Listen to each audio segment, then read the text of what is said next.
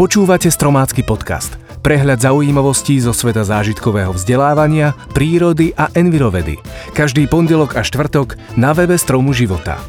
Dnes bude reč o náznakoch jary v zime, o miznúcej biodiverzite na vidieku a v závere si povieme, ako sa Valentín oslavuje v ríši zvierat. Dnešné témy pre vás vybrali Jozef Kahan a Anna Uhrinová. Ja som Marek Koleno. Počas posledných zím ste si istotne všimli extrémne výkyvy teplôt. Niekoľko dní je silný mráz a následne teplota vystúpi až k 10 stupňom Celzia. V našich podmienkach sú prírodné ekosystémy nastavené na chladnú zimu. Tak sa to totiž opakovalo po stáročia rok po roku. Následkom globálnej zmeny klímy sa však aj v našich lesoch dejú zvláštne veci. Chcete vedieť aké? Náhle teplé počasie dokáže pomýliť vrbu, ktorá nahodí puky a je pripravená potešiť nás bahniatkami, ako by už bola Veľká noc. Výrazné oteplenie zároveň ohrieva zem a to následne prebudí salamandru škvrnitú alebo skokana hnedého. Zo svojho brlohu omylom vylezie aj jež či jazvec. V lese sa treba mať na pozore, najmä pri predčasne zobudenom medveďovi, ktorý môže byť hladný a agresívny. Náznakom jary vo februári sa naopak tešia jelene, srny, zajace, diviaky a sovy, pretože nachádzajú viac potravy ako v snehovej pokrývke a mraze.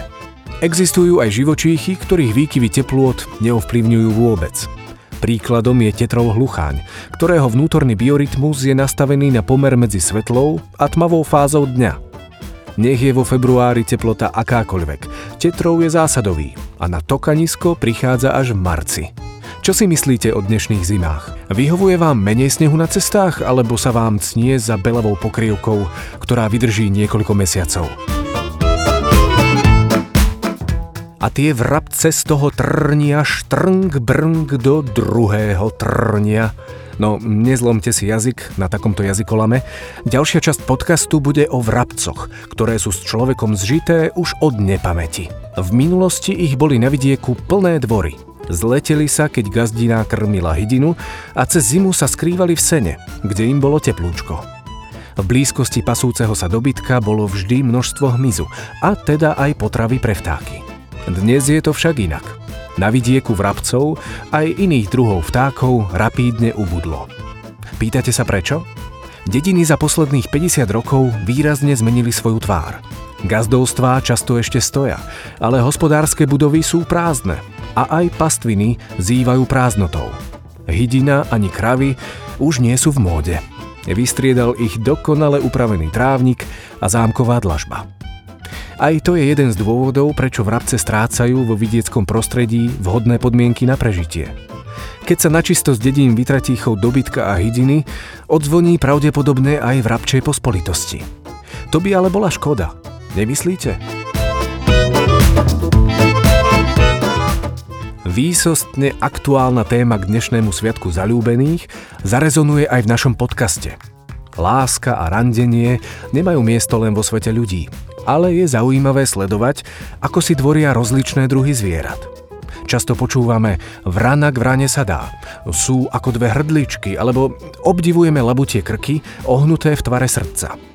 Ako teda vyzerá láska u operencov? Pri pýtačkách hrá hlavnú rolu samec – ten sa uchádza o priazeň samice všakovakými možnými spôsobmi. Prevláda hrdé predvádzanie sa a píšenie sa svadobným šatom, ktorého pestré partie zvýrazňujú nápadné pohyby pitača. Roztváranie krídel, rozprestieranie chvosta či šuchorenie niektorých výrazne sfarbených partií. Účinným vábidlom pre samičky môže byť aj samotné hniezdo, ktoré samec uplietol. Vyzdobené je tak, aby sa samičke zapáčilo natoľko, že v ňom bude chcieť bývať a zakladať vtáčiu rodinu.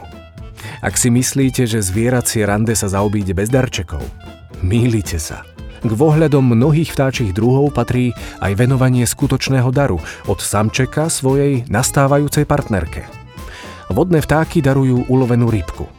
Iné zase bobuľu a dravce ulovenú korisť. A svadobný tanec?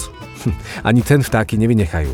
Budúci partneri potápky chochlatej sa spoločne potápajú, plávajú proti sebe, vzpriamia sa a následne šliapu vodu v obdivuhodnom vášnivom tanci, počas ktorého pokyvujú hlavami zo strany na stranu. Dravé vtáky zasa využívajú zásnubné lety. A v povetrí sa odohrávajú aj pitačky najobratnejších letcov – kolibríkov. Ak sa samičke zapáči vzdušný balet, ktorý jej samček predvádza, pripojí sa k nemu a spolu vo vzduchu predvádzajú spoločne zvláštne figúry. Tak čo? Inšpirovali ste sa? Marekové haluzoviny Spýtali sme sa odborníka na všetko, čo si o tom všetkom myslí.